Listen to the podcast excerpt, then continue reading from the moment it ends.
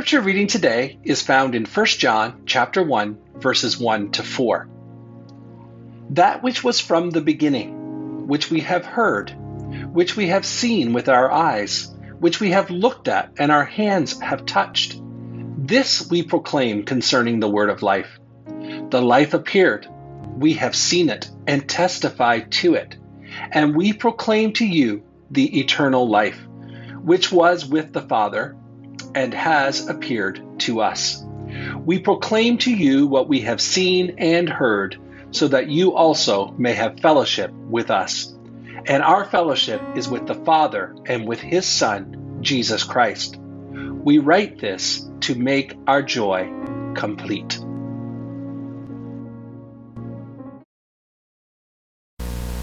You may be seated.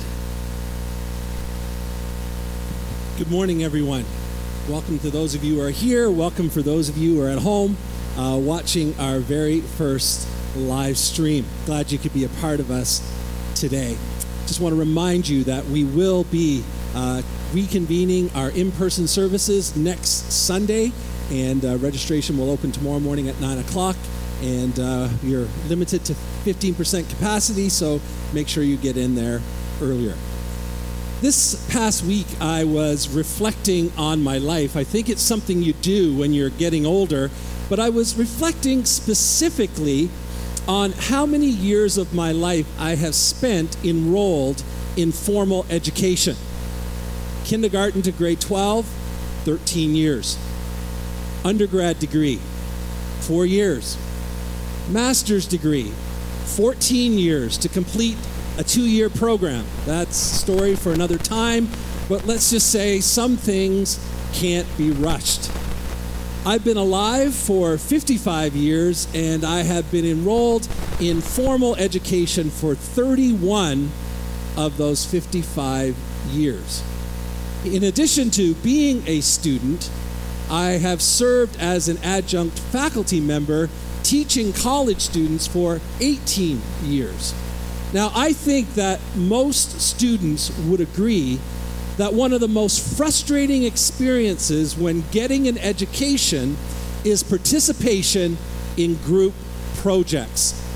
Because most often, either you have to do all the work if you're going to get a, a good grade, or be, because the others aren't helping out, you inevitably are going to get a low grade, and there's nothing you can do about it other than be frustrated because the other members of the group often do not do their part. Group projects work best when the members of the group understand the importance of working together in a partnership toward a common goal. The same could be said about a church community. That Jesus' mission is best fulfilled in a church community where the members of the community understand the importance of working together in partnership with each other, being towards a common goal. And so today we are continuing our summer series, which we've entitled Christ Centered Community, based on a, the, the writings of First John. Now, First John was written to a community of believers whose unity was being threatened because of the rise of differing theological opinions. And the writer of First John is attempting to get the community to focus on Jesus rather than on the opinions that divided them. So today we're going to be looking at First John chapter 1 verses 1 to 4 and we will see today that experiencing eternal life in Jesus inspires unity within the church community and ultimately propels our mission forward. A partnership with Jesus that results in relationship with one another is only possible when we understand who Jesus is. Now, five times in the four verses we read today, the writer uses a Greek word that, when translated into English, simply means who. Who? Who was from the beginning? Who we have heard? Who we have seen with our eyes? who we have looked at and our hands have touched. We proclaim to you who we have seen and heard. In a church community that was divided because some denied that Jesus was God, while others denied that Jesus was a man, the author of First John begins by his writing by focusing on who Jesus is. And so the first thing he tells us about Jesus is this Jesus is God. Now, last week in the introduction sermon, we stated that John was uh, the Gospel of John was written approximately 10 or sorry, First John was written approximately 10 years after the Gospel of John was written and references many of the teachings found in the Gospel of John. In the Gospel of John chapter 1 verse 1 it reads this In the beginning was the word and the word was with God and the word was God in 1 John chapter 1 verse 1 it reads, "Who was from the beginning, who we have heard, who we have seen with our eyes, who we have looked at and our hands have touched, this we proclaim concerning the word of life." Now you will notice that in John 1 there are two significant words that are also included in 1 John 1. And these two significant words are beginning and word. The Greek word logos is translated word in English and literally refers to Jesus. So in, in John 1, what we're, we're reading there is in the beginning was, uh, I'm sorry, in the beginning was Jesus, and Jesus was God, and it was with God, and Jesus was God. In 1 John chapter 1, we read, He who was from the beginning, who we have heard, who we have seen with our eyes, who we have looked at, and our hands have touched, this we proclaim concerning Jesus. Jesus is the Word, and Jesus existed in the beginning. Now, beginning means the time prior to the creation of the world. In both John's Gospel and in 1 John, the writers are stating, starting by stating clearly up front that Jesus is God and that he existed before the creation of the world. First John opens with the reminder of the message that they had heard when they first became followers of Jesus that Jesus is God. And so, as we outlined last week, some of those who were a part of this church community had come from Jewish backgrounds and they were struggling with the specific teaching of the apostles that Jesus was the Son of God. The Jewish Christians were committed to Jesus, but many of them were still loyal to Judaism and found it difficult to accept that Jesus was God. That designation was too high for them. So, right from the very first sentence, the writer of First John addressed this heresy that was hurting the unity of the church by emphatically stating that Jesus is God. The second thing the writer highlights is Jesus is human. Jesus, who is God, who was with God from the beginning, he says, has now appeared to us. Once again, the writer references the Gospel of John, chapter 1, verse 14, which we read, The Word, Jesus, became flesh and made his dwelling among us, and we have seen his glory. Heaven and earth were brought together as God became flesh and dwelt among us. Now, many of the leaders and members of this church community were actually around prior to Jesus' ascension back into heaven. They were around for a portion of Jesus' ministry. And so the writer states that they have heard Jesus firsthand. They've seen him with their eyes, their hands have touched him. They were eyewitnesses to Jesus and his ministry. The one who is God the one who existed before the creation of the world, the one who was with the Father, had become God incarnate, taking on human flesh, stepping into history, and God was revealed to them. Now, we outlined last week that some of those who were a part of this church community had also come from Greek backgrounds. And they were struggling with this specific teaching that Jesus was God who became flesh and died for their sins. Because these Greek Christians came from pagan religious backgrounds and were heavily influenced by worshiping many gods and by Greek philosophy.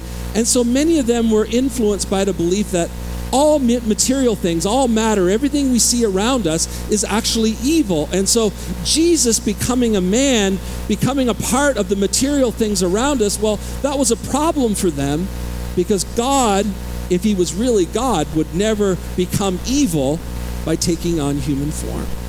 And so, once again, we see right from the very first sentence. Now, I want you to know, I say the first sentence because if you are actually reading this passage in the original Greek language that it was written in, the first sentence is actually three and a half verses of the four that we read this morning. And so, from that very first sentence, the, the writer addressed the heresy that was hurting the unity of this church by emphatically stating that Jesus was God incarnate. In other words, Jesus was God who had come in human form. Jesus is God and Jesus is human. The third and final thing that we see in our passage today is Jesus is life. Five times in our passage, there's a reference to the words declaring, making known, proclaiming. And so the question that begs to be answered is what is the message that is being declared? What is being made known? What is it that is being proclaimed? Well, the message is quite literally and actually Jesus. Jesus.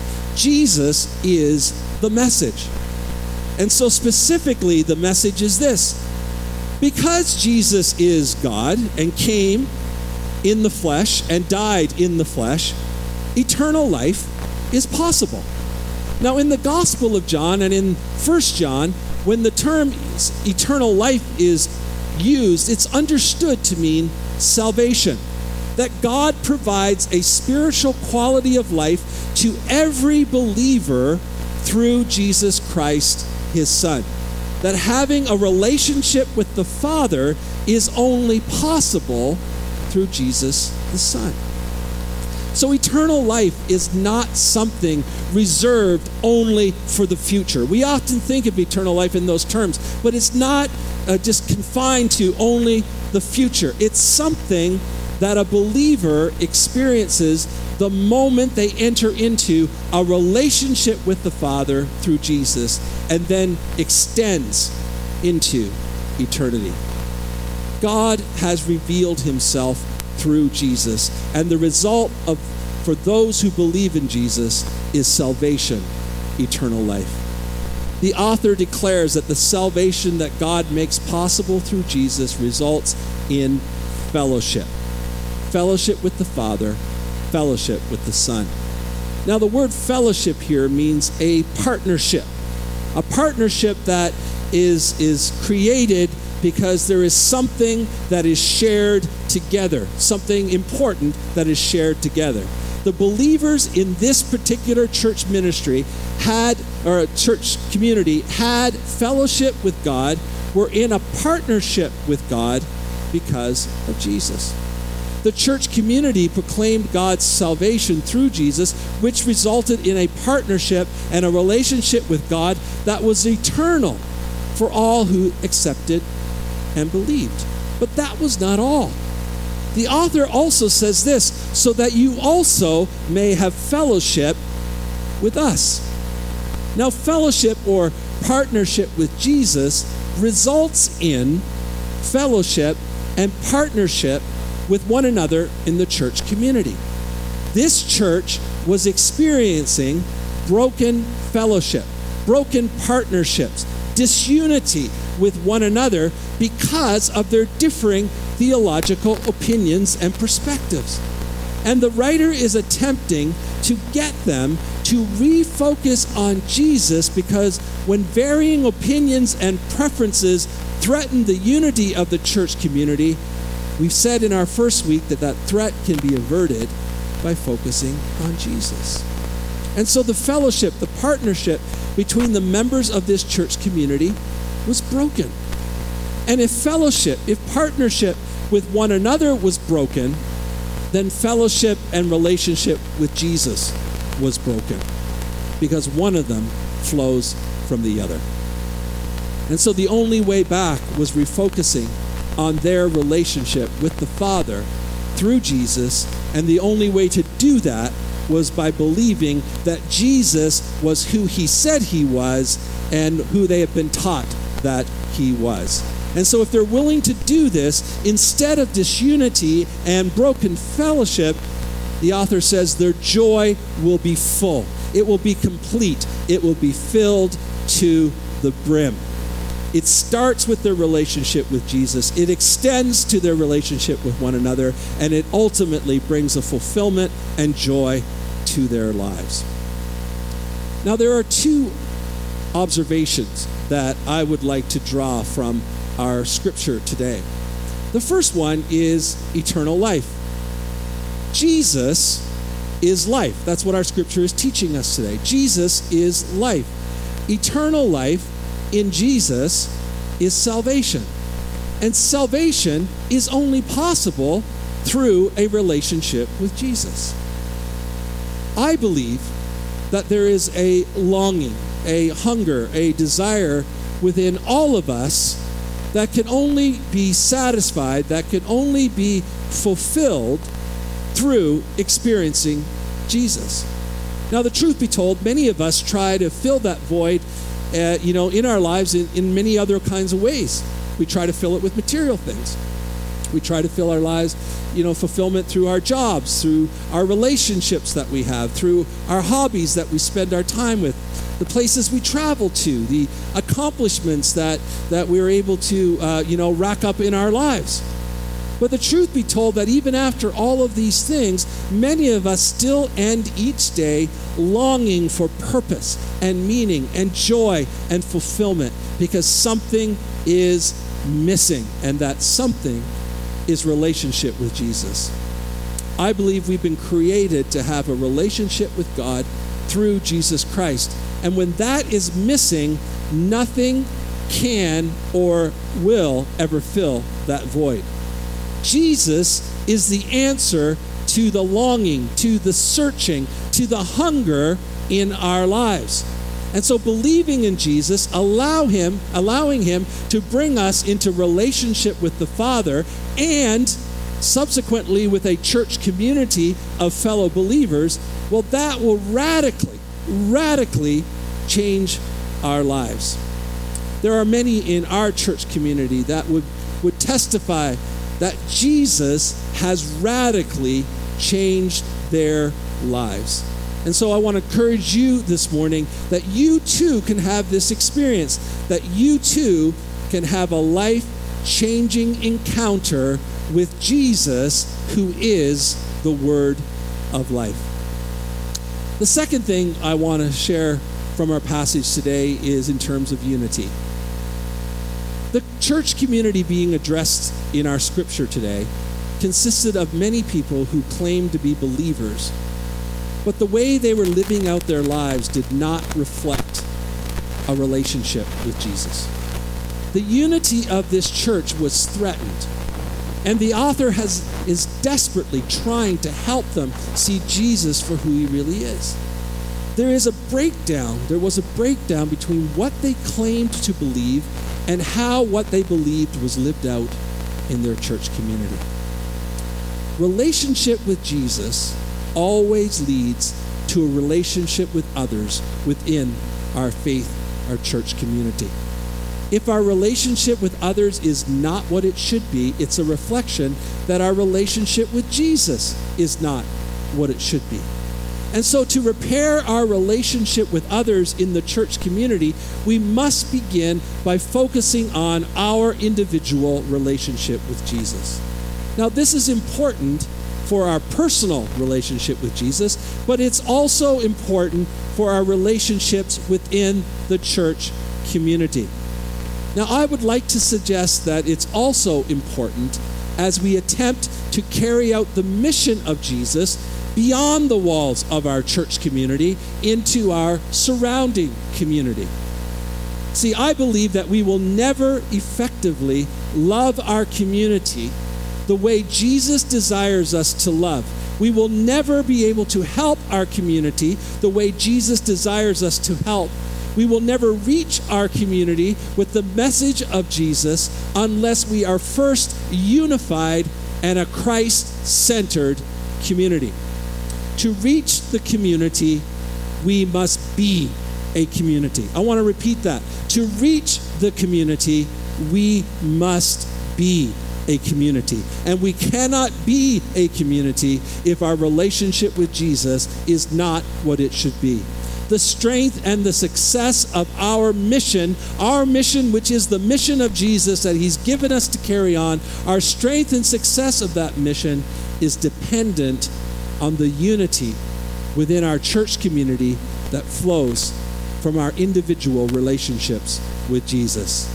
And any adjustments that need to be made must be made there.